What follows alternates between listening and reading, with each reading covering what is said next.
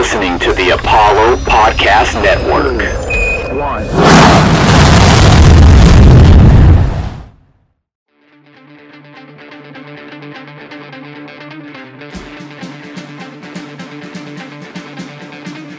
This kid's got ridiculous power. The rookie strikes again. Welcome to the show.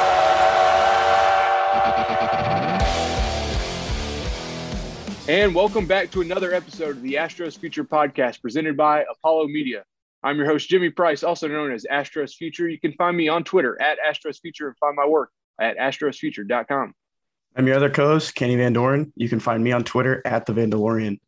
So today we're going to take our look around the minors, give a stock report. But first, we're joined by one of the uh, Astros up and coming outfield prospects, Logan Cerny. How you doing, Logan?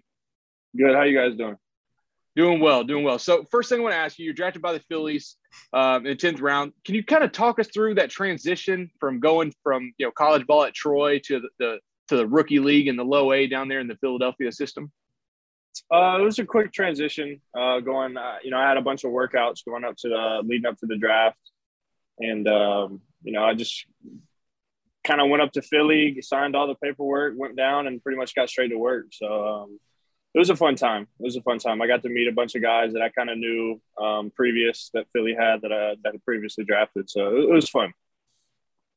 Yeah, taken in the tenth round. You're you know you're from Georgia, possibly grew up a Braves fan. I'm assuming that. But was there a team? You know, you're taken in the tenth round, but was there a team that was kind of talking to you a lot, or someone that you were actually just interested in to actually be drafted by that wasn't the Phillies, or were you just content with being drafted? Um, no, I was talking to a lot. Like I said, I had a bunch of workouts. I went to the combine, which was really fun, the first one. Um, so no, I mean the Astros. I went to an Astros workout in the stadium at Minute Maid, and that was uh, really fun. They were talking to me a lot. Philly was talking to me a lot, and uh, the Dodgers were one of them too that I kind of actually thought I would go to, but didn't end up working out. Kenny's actually got he's got a uh, conspiracy theory that you know the Astros were, were planning on drafting you at the tenth round, and that's one of the reasons they were willing to trade for you, uh, you know, this past offseason. So I'll ask about the trade though. Months after getting drafted, and months after you know your professional debut, you end up getting traded by the or traded to the Astros. So what was that like? Like what was the phone call like, and, and how did you kind of process that information? Um, it was it was shocking for sure. Um, you know, I told this story already once. I was playing Fortnite and I missed the call from uh, Mattingly. Hmm. um, he called me from the DR, and um, I called him back about ten minutes later, and he uh, stepped outside and told me I was being traded. Um, wish you you know all the luck, and you're a great player, all that stuff. So you know, it wasn't. I, mean, I don't think it was a bad thing, but you know, it was just very shocking. And there's sometimes like people uh, or players get a little, I don't know upset. You know, they get uh, traded away from the team that they got or that that's you know drafted them. But um, on the other hand, this you know the Astros wanted you as much, and so does does that factor into like any like your thoughts when that first happens? Um, you know, it didn't at the time because you know I'm, I'm new to this. I didn't know how things work. Um, my agent didn't even know. You know, I called him and he was like, "What? You know, what's going on?" Mhm. Like I, they didn't know. So it was more of I, I kind of panicked for a minute. I was like, I didn't know what was going on just because you know it's my first year, first first four months in pro ball, and I'm already getting traded. So. Um, and then I, I kind of figured out my agent taught me through it and was like, you know, this is a good thing. And, and I kind of, you know, settled down a little bit. The, the nerves and the panic went away. So I was really excited to get down to West Palm for the, the early camp and the, um, you know, the weight training thing we did, which was, um, which was all good. You know, I, I love it. Yeah, and going into West Palm, actually, the next question was, you know, Chandler Rome, of the Houston Chronicle, talked to you when you were at uh, mini camp, and they talked about you, they wanted you to put on more weight. Like, where do you see yourself physically, and how has that kind of transition over the last year? Um, good. It's actually the past five months I've been doing a lot better. I've gained 10 pounds, so I'm up to 182, um, which is good. And I'm just, my goal now is kind of just maintaining that uh, through the end of the season. Um, and, you know, really get after in the off season because I need to, need to get that weight up um, just for more longevity and stuff like that. Because, you know, I, I believe in myself. I think I have the tools and I just need to have, you know, a little bit bigger frame. So I, the season's long. It's you know six months, a lot of games. There's a lot of ups and downs. But I was looking at some numbers earlier, and I posted them on on uh, on social media on Twitter. Over the last 23 games, you're hitting 364. You got six homers, 28 RBIs, nine stolen bases, and uh, a 197 uh, weighted runs created plus, which means you're 97% better than the league average. What, what's I mean, what, what's it been like this season and, and being on you know that hot streak that you're on right now? Um, definitely the ups and downs. Um, you know, learning how to control your emotions, and you know, the umpires sometimes have that for me, and I'm still learning all that stuff. But you know, mainly it's just keeping a good attitude every day, getting to the field, doing your stuff, keeping the same routine. Um, I had one particular thing that you know kind of won't show up, but um, I didn't have a bat that I used for a good solid three and a half weeks, which was the stretch of Augusta through, you know, whatever that was. The, you know, it was after the first three weeks, and mm-hmm. I was kind of wasn't planned right, right, you know, accordingly for you know broken bats and all that stuff. So I was just switching out different bats for four weeks, and I'm not saying that's why I didn't hit bad, but personally, I think so. Um, yeah, I, mean, um, I, I, could imagine that would be hard to get comfortable. You know, different different weights, different links. Yeah, and like you know, you you've seen me. I'm not I'm not the biggest, strongest kid in the room. I'm strong, but I'm not the biggest. So, you know, having a bat that I'm comfortable with, that I can you know fly it through the zone and keep it level and all that stuff really really matters for me because you know I, I do tend to strike out, and I think that's a little bit of part of my game that I'm still trying to figure out. But um, being comfortable at the plate is literally the one most important thing um, that I've figured out. And it's more, you know, it's hitting is an attitude. I think um, all these guys are great, and it's you know, if you go up there and not having confidence in yourself, it's it's not going to be good.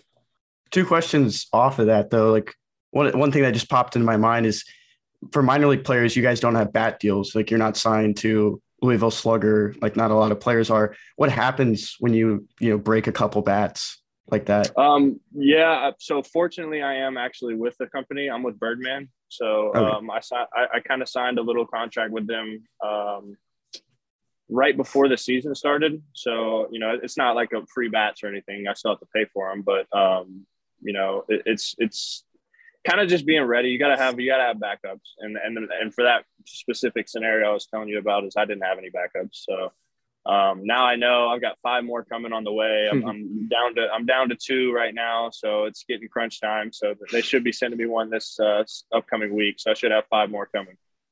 That's good. Um, so you know, from that, you talked about your approach a little bit. Uh, we learned actually from a prospect. The Astros kind of teach some prospects early in the system that it's okay to strike out. You know, if you hone in on your zone and you find, you know, what pitches you want to swing at, it's okay to strike out looking. It's okay to strike out is that something you've instilled in your own approach?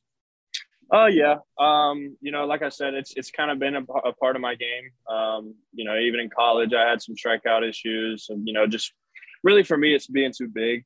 Um, you know, I, have got some some pop, so it's like I don't really have to force it as much as I think I do, and I'm still trying to learn that. And I think it's going to come only with you know more weight on my body. I'm going to kind of realize that I don't have to come out of my shoes and and, and, and be a big power hitter that you know I think I am, but you know I, I don't need to you know show that all the time. You know, singles and doubles are just as good. And stealing you know, bags, you know. Oh, sorry. Go ahead, Logan. No, you're good. You're good. So I was going to say, I I don't think everybody realizes this, and even myself, I don't you know fully fully take it in. But you know, people see the the games, they see the stats on the field, but really what they don't see is that y'all are showing up to the field at like noon or one o'clock and you're working out, you're getting your workout in, you're lifting weights, you're on the field, you're doing reps, you're in the cages, and you do you're doing that for like six hours prior to the game, and then you got to go play the game, and then that's where those those numbers count to your statistics. So like, what what is that like? You know what I mean? I mean, y'all are probably putting in like you know eight to ten hour days at the field, and the numbers that count are those last hours on the day. So I mean, what is what's like a, a day like that for you? Um, like I said, you just gotta have to show up with a good attitude. Um, you know, they're they're long days, but you know, luckily we got great group of guys there. Um, even you know, every level there's going to be a great group of guys. I've I've met all these guys. You know, it's my first year in the program or the organization, and you know, it, it's it's just being comfortable with everybody there and, and kind of making fun, like not making fun, but you know, I'm saying just having fun with everybody. Mm-hmm. You know, because if if you're going there with a bad attitude or you know you're dragging you gotta kind of have to pick somebody up and you know make a joke and you know make them laugh and stuff like that. So it, it, they're long days but they're also fun. They're, they're not all they're not all you know work. There's also fun in it. And your time with the phillies organization you know, it wasn't that long. It was only a couple months because you got drafted in june. But what differences have you seen from your time with the phillies to your time with the astros? Um you know the difference is more so of you know it's kind of a little bit more loose here uh, with the Astros. Um, Philly did a lot of things right, and, and the Astros. There's nothing bad about any of them. It's just it's completely different, honestly. Um, the Astros, they love hitting and, and they love they love hitting. So it's Mm-hmm. it's more of they, they they emphasize all the stuff on hitting and you know not as much defense. They do defense, but the Astros love hitting and they love hitting the ball in the air. They love the power. They all you know that's stuff that we we really hone in on. And you know, the one difference I think Philly did was they really worked on um, swing decisions and stuff like that, like every day in their prep and routines. And you know, I, I kind of took some stuff from them and, and work it over into my stuff and think about you know certain philosophies that they had, which is still helping me out. But you know, it's different, but it, it's definitely in a good way. So you mentioned your your power uh, a little bit, and I know you got 11 home runs this year, but you're up to 21 stolen bases. Outside of your power, is that would you say that's one of your best attributes? You know, your your your speed, your ability to swipe some bases. Oh yeah, yeah. Speed's speed's been definitely a part of my game for a while. I just haven't. I'm still kind of learning it. Like I said, I've been I was a catcher before, so it's like I wasn't stealing bases my whole life. Um, you know, I'm still trying to get a feel for it. I haven't gotten thrown out this year yet on on like from the catcher. I've gotten picked Mhm. off, but um, I think I need to kind of get thrown out to know, you know, where where I can and can't do it. You know. And you, you you learned a lot over the last year, and you know this is going to be your full your first full season of professional baseball. Where do you hope to see yourself next year? You're 22 years old. You know you're fresh out of college, but uh, where do you hope to see yourself in the system and uh, and as a player? Uh, I'm not really trying to worry about that right now. Um, I kind of had some thoughts about that in the early part of the year, and you know, I, I I'm just ready to play. You know, I just want to play every day. That's that's my main focus of being healthy and all that stuff. Because I know, you know, one moment, you know, and nothing's promised. You know, there's injuries all throughout the system, and wherever I can help is where I want to be. So did you did you grow up a Braves fan? Oh yes. So who who was your player? Like who's your idol that you looked up to as you were coming up? I guess you playing catcher, but who, who are you looking up to? Yeah, when I, I mean, Brian McCann was my guy. That was my guy back in the day. Um, but now it's Acuna for sure. Acuna is my my guy. I look after, and I just love the way he plays and try and take everything from him I can. Honestly. So the trade came after the World Series, right? Yep. Yep. So you're like, all right, got traded to the organization that that, that my Braves just beat because Luke Berryhill is also a Braves fan. He grew up a Braves fan, and you know he was in the system before. He was kind of yeah, it's a it's a win win for him. If the Braves win, great. If the Astros win, cool. His organization won. So Yeah. Um, and then just another fun question that we we had, you know, we like to ask people, but who's the toughest or like nastiest pitcher you faced, either in the Astros organization or just in single A? Uh, this year. Uh, anytime in professional baseball, I guess, or even in college if you Uh, have somebody. No, I, I would go. This is hard. I'm trying to think back to even Philly. Um, probably this year. One of those guys from uh, Charleston. I can't remember whose name is. Charleston had a good staff. They had a really good staff. But Andrew Painter is the number one pitcher I've seen so far. I don't know if you've heard of him. He's absolutely gross. so He's only uh, 18 years old. Oh man. so I want to ask. Um, I know it, it was kind of kind of blew up a little bit on social media, but you end up having to pay fifty dollars for your first home run ball. You hit it in your second or first professional uh, home run ball, and you hit that in your second game of the season. So what was that? We just saw Matijevic hit his first home run ball, and they had that negotiation on on ESPN where they were trying to figure out the bats. Does a was there a negotiation with this fan, or did you just offer to, or did he like say like, "No, I'll, fifty bucks and I'll give it to you"? How'd that how'd that go down? I, I don't that that's a question for my dad. I don't know. I Okay. I'm, I'm gonna have to ask him about it. I didn't I didn't even ask him about it, but I, I'm sure my dad was like, you know, here's fifty bucks or something. Yeah. He's he- he's he's a character, but I you know he, he's a good guy. He supports me, you know, through thick and thin, and he's always there for me. Yeah, no, just one like fun question and also about your dad is that his Twitter bio says ATM to Logan. Um, uh, one day, do you hope to be the ATM to him? oh yeah, for sure. I can't. You know, that's I'm waiting on it. You know, he's he's done. Like I said, he's done everything for me from from when I was a little kid. Now, you know, bats, gloves, cages every single day. When I was, you know, seven to fourteen. You know, a lot of good and bad in the cages, but you know, he's definitely shaped me to who I am today with the swing and all that stuff. Cool. All right, Logan. Well, that's all we got, man. I appreciate you, uh, you know, taking time on your off day to come in and chat with us for a little bit. For sure. Appreciate it, man. Thank you All right, guys that's for having good. me on. Yes, sir. Uh, that's going to do it for the uh, segment one. In the next segment, we're going to take a look around the minors, and we'll get to that in just a moment. And welcome back to the Astros Future Podcast presented by Apollo Media. Enjoy the show, make sure you leave us a review uh, or give us some stars. We'll talk about our stock report first, one of our favorite parts of the podcast. Kenny, I'm going to let you go first. Who's your prospect that has seen a stock rise over the last couple weeks? Yeah, I think we've, you know, you and I have been messaging back and forth about Jaime Melendez a lot recently. Uh, some guy, you know, he's got off to a really rough start, but he's really picked himself up in June. And so I did it with Jimmy Endersby. So I'm going double A starters. I'm doing two pitchers this week. Uh, you know, the two best pitchers right now in double A. Jimmy Endersby has a 278 ERA. Uh, his last start, he went seven innings pitched, three hits, and eight Ks. Uh, for Jaime Melendez, though, is a 201 ERA in June, 22.1 innings pitched, five earned runs, 31 punch outs, and only nine walks. Uh, he's looking a lot better this past, um, you know, the past month. But I know you were actually in Corpus Christi on Saturday. Uh, how did he do? Man, he, he was awesome. You know, he uh, the game went by super fast. He struck out 12, he said, in five innings, didn't walk a single guy. He gave up two runs, which can probably be a little, uh, maybe, maybe not even. If you watch the game, it was a bunt single and then I think on the first pitch of the next guy, he gave a two run home run. That was it. Nothing else was hit hard, clearly. Struck out 12 of them. Uh, fastball was up to 95. He was locating his pitches. Uh, probably the best he's looked all season, which is very encouraging because he made it to double A so fast last year at 19, but he's only 20 years old. You know, he's, he's extremely young. So to see him kind of turn in that corner that uh, this month is huge. But I'll give you my, my stock up. Kennedy Corona. Um, he's man, he's really got things going this year. He's up to 278 with 12 homers, 41 RBIs, got a, an OPS of almost 900. Uh, but over the last, let me see, I, I had the numbers on. Uh, I had the numbers earlier. Let me pull them up real quick. Over the last, I think, 30 games, it's been it's been insane. He's hit uh, 345, 10 homers, 31 RBIs over the last 30 games. This is from a guy who's you know, I, I, talked about it when, when, I went down to Fayetteville. I mean, the guy's not he's not huge by any means, but he's he's really strong. But 10 home runs in 345 last 30 games. His stock's definitely rising. 22 years old. He's in high A Asheville now. And if he finishes, if he continues to hit at the pace he is in high A right now, because he's tearing the cover off the ball in high A, you know, we could see him in, in Corpus Christi at some point this season. Uh, but he was your player of the week. You know, he deserved it. And actually, uh, Jimmy Endersby was also the player, was your pitcher of the week. And he won Texas, uh, Texas League pitcher of the week. Yeah, he was great. He was great. We'll we'll jump down to AAA Space Cowboys. They're 32 and 40 right now. Really, the, the main story, as it continues to be every week, is Hunter Brown. He had another great outing this week through five scoreless.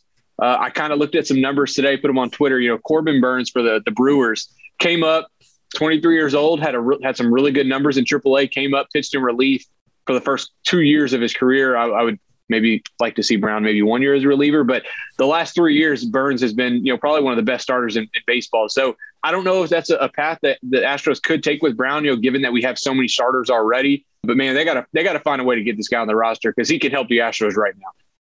Definitely, and and just beyond Brown, you know, JP France. Uh, we talked about this uh, before the show. You know, he, you think he's going to be the Sugarland pitcher of the month? Thirty Ks in three June June outings already, nineteen point two innings, uh, only six earned run and only four walks. You know, the walks kind of bit him a little bit in the last two months, but he's coming around. And I just want to point out the ERA for the starting pitchers on the staff just continue to go down. Know, this Space Cowboys team is turning around 32 and 40.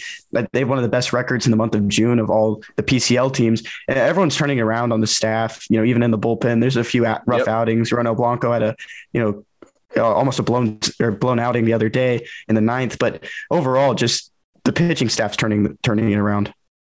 Yeah, definitely. You know, Nick Hernandez, another guy who's doing really well in AAA, uh, leads the Astro system in uh, appearances this year. And I know you put a note here uh, 15 strikeouts in 11 innings in June, only only allowed two runs. Then Shawn Dubin, uh, his last start, which I know me and you talked about, he went five innings, five scoreless innings, struck out six, which is big for him because he's kind of struggled a little bit as a starter. So to see him, you know, complete uh, five scoreless innings with the six strikeouts is really nice.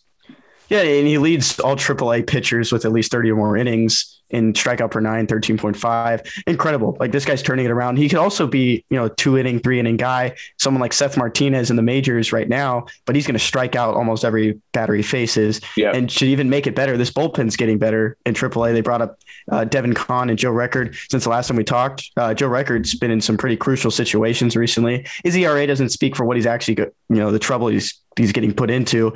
Right. Um, but two guys that were, you know, shoving in double A, um, mm-hmm. you know, a pitching staff that was kind of up and down and, you know, they're getting better, uh, better arms up in triple A. Yeah, I think people will look at the overall records of the teams and, and think, you know, the Astro system doesn't have much talent or something. But that if you probably took out the month of April, the records have been a lot better. But on the offensive side, uh, you know, Matijevic got promoted. We've seen what he's doing at the big league level. Dylan Thomas, he got DFA'd. Uh, I think I saw something that actually said he got claimed by the Angels today. Um, Yeah. But really, the bright side kind of on the Space Cowboys right now has kind of been some of the new guys that have joined them. Uh, Enmanuel Valdez, we saw him have a, a three home run game, which is uh, which is awesome. He, it's funny to see a guy. I mean, his first two at bats in AAA hits two homers, and like a week later has three homers in a game. But he's playing a little bit of first base, six homers in AAA now. He leads. I did. I looked at the numbers today. He leads the Astros system in batting average, on base percentage, slugging percentage, home runs, and RBIs. Phenomenal season from him, and uh, he's just continuing to play well up in AAA. I remember when the season started and he was off to a hot start. I was like, I was saying there's no true first baseman in the system. And I was like, maybe Enmanuel Valdez, who can play second, play third, play left. Maybe they can stretch him to first base. And then Jimmy was like, look up his size, looked him up, and he's 5'8. Like, it, it, it's just incredible. He's playing first base. And I, that's what, was, what I thought of even before I knew how tall he was. But, you know, overall, Enmanuel Valdez is to, he has these really hot stretches and he kind of goes quiet, but he also has a lot of loud outs. Uh, he had a, the ba- bases were loaded the other day. He flew out to the warning track. Um, just overall, it's, it's just kind of hit or miss. But when he, when he hits, it just, it, it, it's incredible. Yeah, and that's what last year was like for him. He had a, a, lot of home runs, but the batting average was down a little bit, and his batting average on balls in play wasn't very high. But another guy that has joined them from the hooks, uh, Yainer Diaz, he was he was tearing the cover off the ball in Double A, and so far in, in Triple A, he's three for eighteen. He does have a homer, but man, the guy can really freaking hit. And just kind of watching him, I, I don't know why, but I get this Yuli Gurriel vibe from him and, and, his ability to hit. You know, doesn't strike out a lot, uh, can draw a little bit of walks, but he's just a, a bat to ball kind of guy. And uh, he's got some pop. And, you know, he's played some catcher, played some first base. It almost makes you wonder, you know, would the Astros consider him at first base for the future, uh, especially with Gurriel, you know, getting up there in age and not being under contract for too much longer.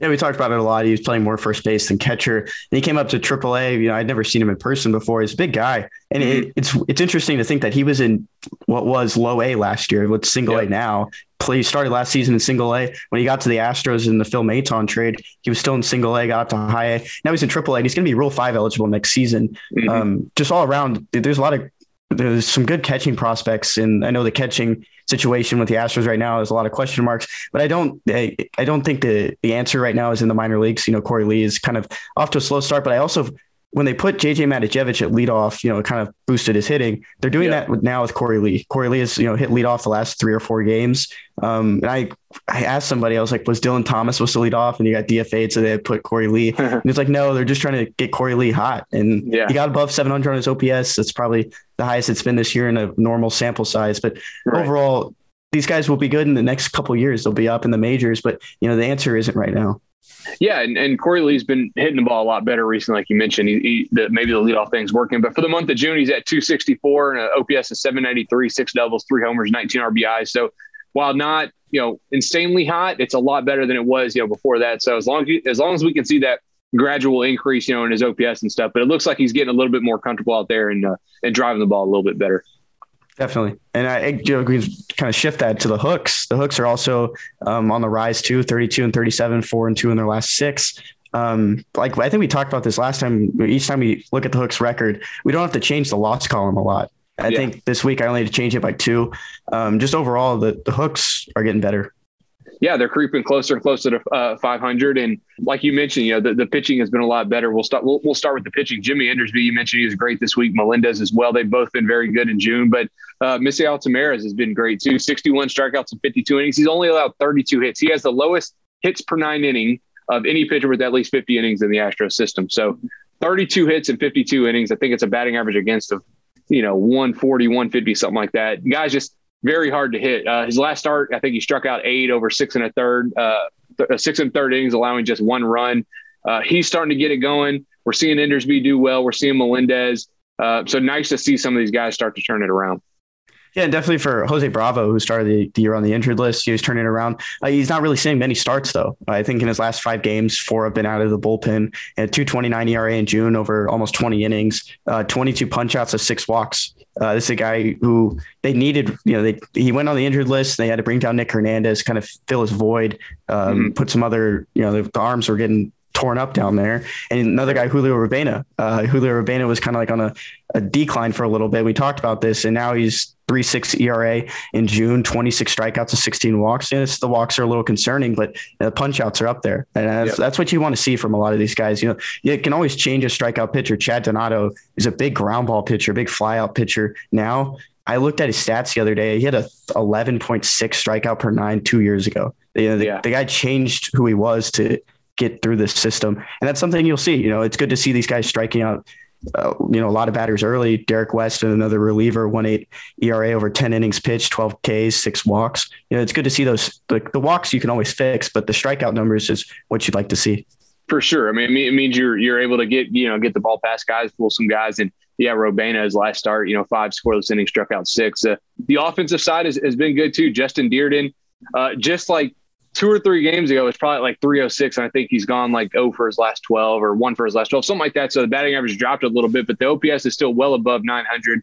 11 home runs, has 22 doubles, which uh, leads the system by a, a quite a quite a, a, large large margin. So AAA is probably going to be coming soon for him, especially if he turns it back on a little bit. I, you know, Alex McKenna got demoted back down to Double A, and I think it's kind of just like you mentioned with some of the pitchers, kind of some reshuffling to get guys where they need to be. Uh, but he's done well. Wilyer Abreu, another guy, the average isn't as high, but he has drawn 60 walks in 66 games, which is uh, absolutely insane. Has a, a couple big home runs this week. And then Berryhill, another guy that just continues to get on base at an insane clip, had a 51 on game base uh, on uh, on base game streak, and uh, uh, it ended the other day. Homer the very next day. So uh, just some good performances down in Corpus, and it's showing in the record. Yeah, we, we talked about Dearden a lot. And when you look at the current AAA roster now with Chas McCormick and Jose Siri joining it, might not be an outfield spot. You know, Dylan Thomas is gone. Marty Costes is on a rehab assignment. So there's outfielders coming. But I think by the trade deadline, it you know, we'll know more about what the center field option is going to be if Siri gets traded, McCormick gets traded, whatever they, you know, whatever James Click in the front office decides. You know, there might be a spot. You know, he, will go up if he continues to play well and continues right. like his his batting average. I had to change it though because it, it, was looking really good. It was like 306 and his yep. OPS was almost neighboring a thousand. Had to put it down a little bit after an off week, but overall, like there, there's going to be a spot for him in AAA by the end of the season. I, that's what that's my prediction yeah, he's been a fun story to watch. You undrafted, but undrafted probably because of the five round draft. He would have got drafted in, in, a normal year. But uh, yeah, really good to see that from him and, and Berryhill as well. You know, getting on base that that crazy on base streak. So that's going to do it for segment two, guys. We'll be right back with the next segment where we look at the lower minors. And then uh, Kenny and I have a couple things we learned this week that we want to share with y'all. We'll get to that in just a moment. And continuing on here at the Astros Future Podcast, we'll be in the segment three here. We're going to talk about the lower levels, uh, Asheville Tourist and the, the Fayetteville Woodpeckers. We'll start with the Tourist. They're at 28 and 40. Once again, we talk about the records aren't always indicative of how the, the, teams are performing. And this and this week they got some some pretty good performances. Uh, one of the guys we we continue to talk about, he looks like he's ready for Double A. Colin Barber, uh, Astros pretty high pick out of high school uh, just a couple years ago. He's sitting 306. He's got a 901 OPS, and you know the numbers have gone down slightly from where they were maybe a couple weeks ago, but he's been steady uh, hitting the ball well. Quincy Hamilton, guy they drafted last year, has just been on fire. He's hitting 330 in 24 high A games. And um, we saw last year the Astros moved a lot of guys from low A to high A to double A pretty quick. We saw it with uh, with Matthew Barefoot. We saw it with Joe Perez. We saw it with Luke Berryhill. Hamilton seems like one of those guys that could probably take that kind of trajectory this year.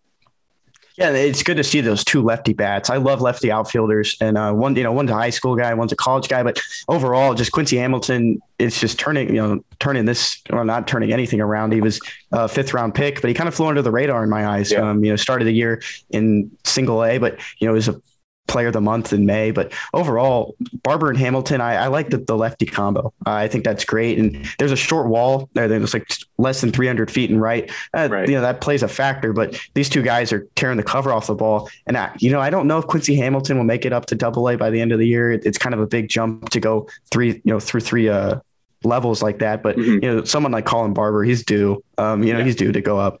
Yeah, it's crazy. He's only 21 years old. I mean, he's still probably young for the level he's at. But another outfielder, uh, just quick mention, Kennedy Corona. I mentioned as my stock up. He's been he's been great in high A.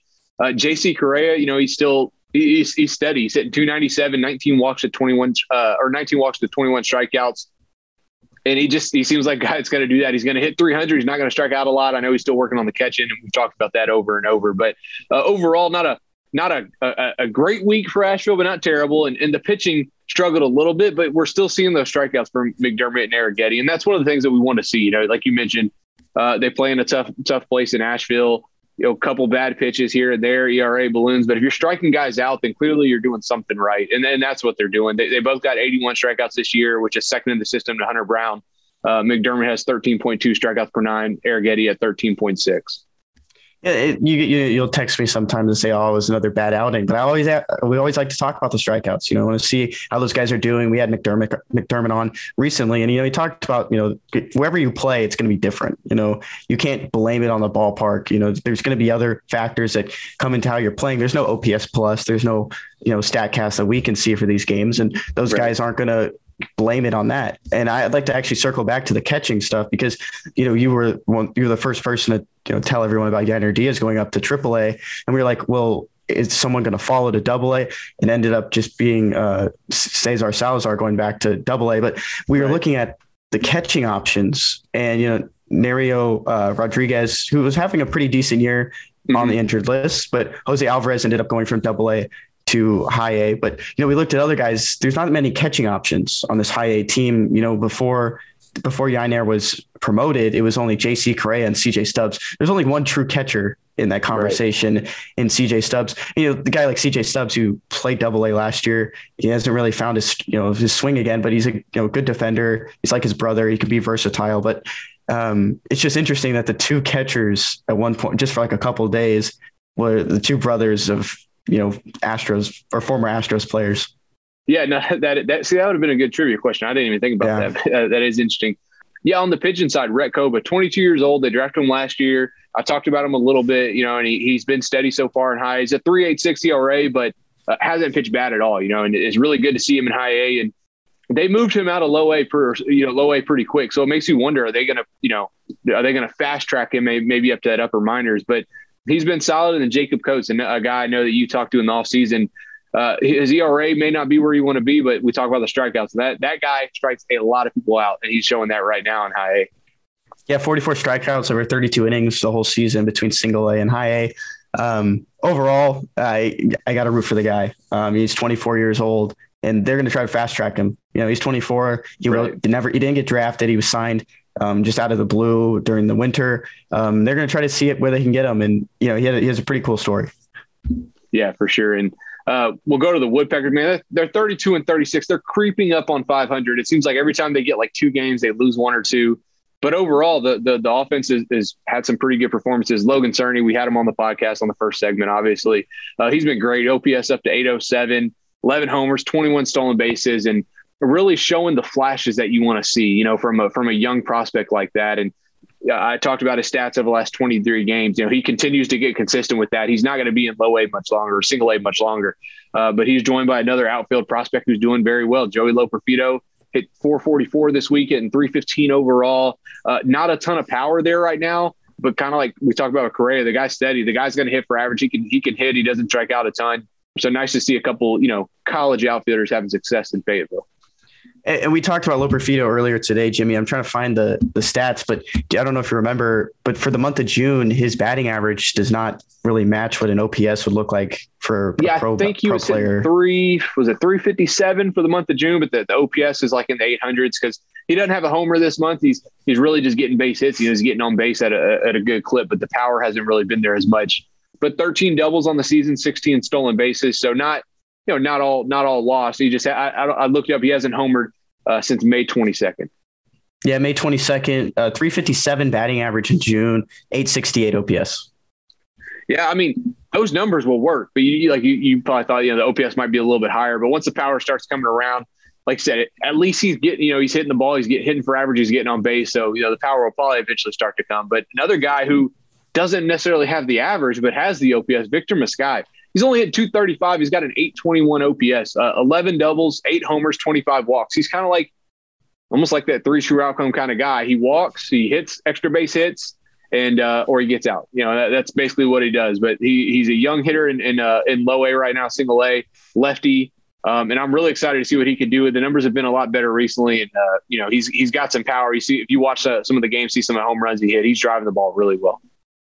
Looking at another out, outfielder, actually, you know, Whitaker, um, you know, the Astros' first pick last year in the comp round or the third round, and just overall just struggling. You know, we've talked about that a couple times. They've tried to extend him to third base, a little bit of shortstop, you know, left side of the infield. Has a pretty good arm, uh, plays the corner outfield well. But like you said, he said, like you wrote down here, he's having a better June. Yeah, I think he's hitting I mean, it's it's in the 200s. It's nothing crazy, but it's progress. You know, that's kind of what you want to see at this point from a young guy like Whitaker, uh, especially as we, you know, we're about halfway through the season. If he continues to make strides and, and play well later in the season, that would that would be nice. Uh, another guy, just quick mention, Miguel Palma. I've, I've talked about him before. 20 year old catcher, uh, really good defensively, but he's hitting 230, a 710 OPS, had a pretty good week. So, got to keep an eye on the pitching staff, though. The man, they're they're loaded with young arms. Carlos Calderon, Alex Santos. Miguel Ulloa, Edison Bautista, they're all 20 years old and, and they're all racking up the strikeouts. Uh, Calderon actually leads the team in strikeouts and innings pitched this year with 62 and 55 innings. Santos, we saw him come out of a game um, in the first inning thinking maybe he was hurt. He came back. I think his next scheduled start and pitch and, and everything was okay. ERA is not as, as low as you want to see it, but really it's inflated by a couple bad outings. I would probably say 80% of his outings this year have been good. It's just been a couple bad outings that's kind of inflated that ERA up a little bit. Yeah, I'd also like to throw Alimber Santa in there. Uh, you know, a guy who's been on the seven day IL since the start of the season. I think he only had yeah. one outing. And yeah. coming into the season, everyone was hyped about him. Uh, everyone saw the Baseball America videos, they saw the articles, and he's. I don't know. There's been no talk about it. You know, there's no injury report that we have. Um, right. But I'd also throw him in that conversation of you know future pitchers. You know, these guys are under 20 years old. Yeah, Miguel Ulloa. You know, he, he just turned 20. I think like eight or nine days ago, and uh, mm-hmm. he's striking out guys at an insane clip. The walks are a little bit high, but he's like he's been pretty much unhittable. I think prior to his last start, he allowed like 11 hits in 24 innings, something like that. His last start, I think he gave up like five runs, but you kind of want to judge these guys on their highs, not their lows, you know. And we've seen the highs out of some of these young pitchers. They have a couple other guys that are a little bit older, Dalen Mighty, Christian Bahias, and they both had uh, toss four scoreless innings this week. And um, overall, man, Fayetteville's playing playing some pretty good baseball. Like I said, creeping up closer to 500. Um, and it's really been it's really been that young pitching staff that's kind of carrying them. Definitely. And, uh, you know, these guys that are in single A, I just want to jump back to Loperfido real quick is that we talked about this. Loperfido, if they give him that short wall in right field and McCormick Field in Asheville, North Carolina, in a few, I don't know, a few weeks maybe, um, maybe we could see those power numbers go up. Yeah, definitely. And, and I mean, I think the power is going to come. I know you, you, you texted me earlier about him. Uh, he had an injury last year. I'm not exactly sure what it was. Uh, he's been healthy pretty much all the season, and he had some power in college. So it's interesting to not see it kind of show up now. I think it, will come. Maybe it's just uh, just getting comfortable. But Kenny, we, we open up a new segment, which uh, which you brought. I love the idea. Best thing you learned this week. So I'm gonna let you go first. What's the best thing you learned this week? So we, we didn't get to have a show uh, last week. Uh, Jimmy was on the softball field. That's where he's going right after this. But uh, I got two things. So I went to a Round Rock Express game. That was my first time there. Last time I went, I was probably 13 years old and Manny Ramirez was an Iowa Cub the, in the opposing dugout. But I was at the Round Rock game, and they still sell Astros merch. Uh, this team hasn't been the Astros affiliate, I guess 2020, but that they didn't have a season. Right. But they still sell Astros, so I think it's 50% off. but it's just interesting that it's still there. Like the Rangers yeah. own the team. Right. Yeah, and no, so, I, I, if you got it, I guess you got to sell it, right? yeah. And so I, I bought a Round Rock Astros hat. So it's Round Rock themed. It's just orange and blue instead of the red and red and navy blue that the Rangers would have. Uh, my second thing is I, I, was texting you about this and I, I actually remembered it. Um, I was at the Space Cowboys game yesterday working, and they do those things like every with the kid, and they, they oh guess ten fruit, and whoever are you going to beat this? Are you smarter than the Space Cowboy? And so they right. said name how many states. You know, there's 50 states. Name as many as you can in 15 seconds. And Peter Solomon, incredible, just rapid fire got up to 20. I think it's 10 or 15 seconds. And then he went right after whoever goes, whoever I'm going up against is screwed. And then he just threw his hands up and like made it a big deal. And I was just thinking in my head, yeah, let's, let's let the Notre Dame grad do this one. and the kid who did it got seven. And I felt Poor he looked kid. crushed. like when they showed the camera, like his like jaw dropped. And in one of the states he said was San Francisco. So it's just overall like he didn't know all the states yet, and it, it was just it was tough. Well, hopefully they still hooked him up with some kind of giveaway or something. Yeah, hopefully, th- hopefully they, they probably give it to him. Yeah, yeah. All right, couple things that I learned this week. So I went down to Corpus Christi and uh, talked with a couple players. Luke Berryhill, Will Wagner got an article coming out on them in the next week. Uh, Berryhill will be tomorrow. Wagner will be next week. I've been to uh, I've done you know media at all four all, all four stadiums. Uh, they they provided us food and they provided us some really awesome sandwiches. I don't even know where they're from, but I thought that was kind of cool. But number number two, Mr. T. The Hooks have a guy that plays an awesome Mr. T impersonation. He's one of their uh, their in game host, you know, that does the camera stuff. And man, he he's freaking hilarious. I was sitting in the press box for a while uh, before the game, just listening to him talk and and just you know uh, chatting it up with him. And guy's freaking funny. So if you get the chance to go down to Corpus Christi, hopefully it's a game where where Mr. T will be there. He's phenomenal to listen to. But one other thing that, that I learned, but unfortunately it's on the bad side. I used to love going to Corpus Christi games, going to Whataburger Field. They had the bridge out in, in right center. Uh, the, the bridge would light up. The bridge no longer lights up. The lights don't work. And then number two, the bridge is getting torn down. They're building another bridge, which is kind of going to be kind of behind like the left foul pole, but uh, where you can't really see it behind the field. And that was one of my favorite things going down there was able, you know, seeing that bridge in the uh, kind of as the backdrop of the field is awesome. Unfortunately, it's it's not tall enough, so they're gonna have to build another one. But uh, that's a couple things I learned this week when I was down in Corpus Christi. But man, if y'all haven't been down there, you got to go catch a game um, and, and, go see Mr. T and say what's up to him. I cannot. I can't believe that. I can't believe you didn't even tell me. I feel offended about that. No, but um, the bridge. The I've been I've been to Whataburger Field once. I've only been to Corpus Christi probably three times in my life, but I've been to the bridge. Is just like when you think of Whataburger Field, yep. you think of that bridge. Like exactly. not many minor league teams have that. I think uh, there's a team in like Long Island or in the in Brooklyn or something. Mm-hmm. One of the Yankees or Mets affiliates that also you can see the one of the bridges. And I'm going to ask you like, so the bridge is in like right center field. You can see it from home plate. Yep. It goes across. Is it still going to have that arching look to it? no, the, so the the new one is going to be. It basically runs like almost parallel with the left side of the field. I mean, there's a little bit of an angle. So like if you're sitting on the third or on the uh, the first base side, the visitor side, looking towards the left side of the field, it'll be in your view. But if you're anywhere from the center of the field all the way to the third base side, it won't be in the in your view. At least what it appears. I mean, what they've built mm-hmm. so far. So that'll be a little unfortunate. I mean, it'll still be nice, but even the, the lights don't even work on the bridge anymore. And that was one of the coolest things I think at night, you know, that when the, the sun goes down, lights are changing and stuff. But uh, either way, still phenomenal field, uh, great food, obviously, Whataburger. So yeah, now get down to Corpus Christi if you haven't. Yeah, and we can just pivot into trivia from there. Uh, it's a segment we've started since I guess the beginning of the season. Um, I'm going to throw mine at you first, and it's actually a pretty easy one uh, if you if you know your Forrest Whitley trivia. Um, right. But you know, Forrest Whitley's been in conversation a lot. You had a piece on him uh, before, I guess, at the end of the regular season, and you know mm-hmm. he's been in rehab, a few things here and there. So a lot of people are looking up his name. What's Forrest Whitley's real name? Oh gosh, Forrest is his middle name. Man, I, I have no clue, man. It's a pretty common name, so I'll give you that. It's probably like a top, let's say top fifteen common name. Michael. No. Uh, Brian. I, when I tell you, no, it's not Brian. When I tell you, you're gonna say like, oh, he does look like this name. Like I could see it. Uh, well, okay. When you're thinking the look, uh, gosh, I don't know. You want me to say it? Say it. Charles. He doesn't look like a Charles. He could go by Chuck. I, I that's what I think. I think Chuck no, I Whitley. Some, I was thinking something. I mean, Chuck Whitley sounds all right. I was thinking something yeah. more like like surfer-ish. You know, he's got the long. Well, his I long think hair. he's got his hair. Well, I think he's. No, he still has it. Does he still have it? I yeah, I thought I saw in the in the videos from the. From I thought he still has it. Yeah, maybe, maybe just trimmed. Maybe maybe he trimmed down and it, and it came back. Um, yeah, came back long. But either way, yeah, I kind of I, I, was thinking maybe like a. Uh, I don't know, like a Stefan or a Kate or something. I don't know, something mm-hmm. like like a sur- surferish. But anyways, um, I'll give you my trivia, and it, it's kind of interesting. So on the 40 man roster, the the youngest player is Joe Perez, right? Uh, 22 years old. Who's the second youngest player on the Astros 40 man roster? Is it Jeremy Pena? It's Jeremy Pena, number yep. three. Who's number, number three? three? Okay, so I know Jonathan Bermudez is like 26. Shawn Dubin's like 27 or 28 now. Yep. Um, Let's. Is let it, me, go ahead. Go ahead. I'll, I'll let you guess, and then I'll give you my clue if you don't get it. Is it Cristian Javier? Nope. It's uh, a guy you actually just talked about. Is it Jonathan Bermudez? Bermudez? Nope. Nope. Oh, it's somebody that. I talked about. Forrest Whitley. Forrest Whitley. And then oh. number four.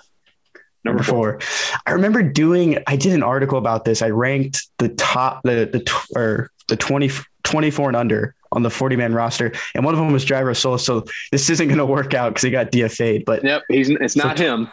Is it Cristian Javier? Nope. Offensive oh. player. Kyle in the big leagues. Tucker. Nope. Who's younger than Kyle Tucker? Uh, oh, Jordan. Yordan Alvarez. Whose birthday is youngest player. Yeah, fourth youngest player on the Astros 40 man roster. Um, I guess he's turning 25 today, right? Yep, 25. Yeah, 20. Yeah, gosh. How man, Astros are so well, we're so lucky to have guys like him and Tucker. All right, Kenny. Well, that's all I got, man. You got anything else? No, nothing else. Uh, Space Cowboys. I think they've got two back-to-back homestands to start off July, so there's a lot of a lot of games in there. I heard there's a Heck yeah. Jake Meyers bobblehead coming in with the rake. Yep, Yeah. yep. That'll be a good one. All right, well, that's going to do it for today's episode. So if you haven't already done so, please be sure to subscribe to the podcast on iTunes, Spotify, wherever you listen to your podcast. As always, thank you so much for listening. We look forward to having you back for our next episode of the Astros Future Podcast covering your Astros and the minor league system.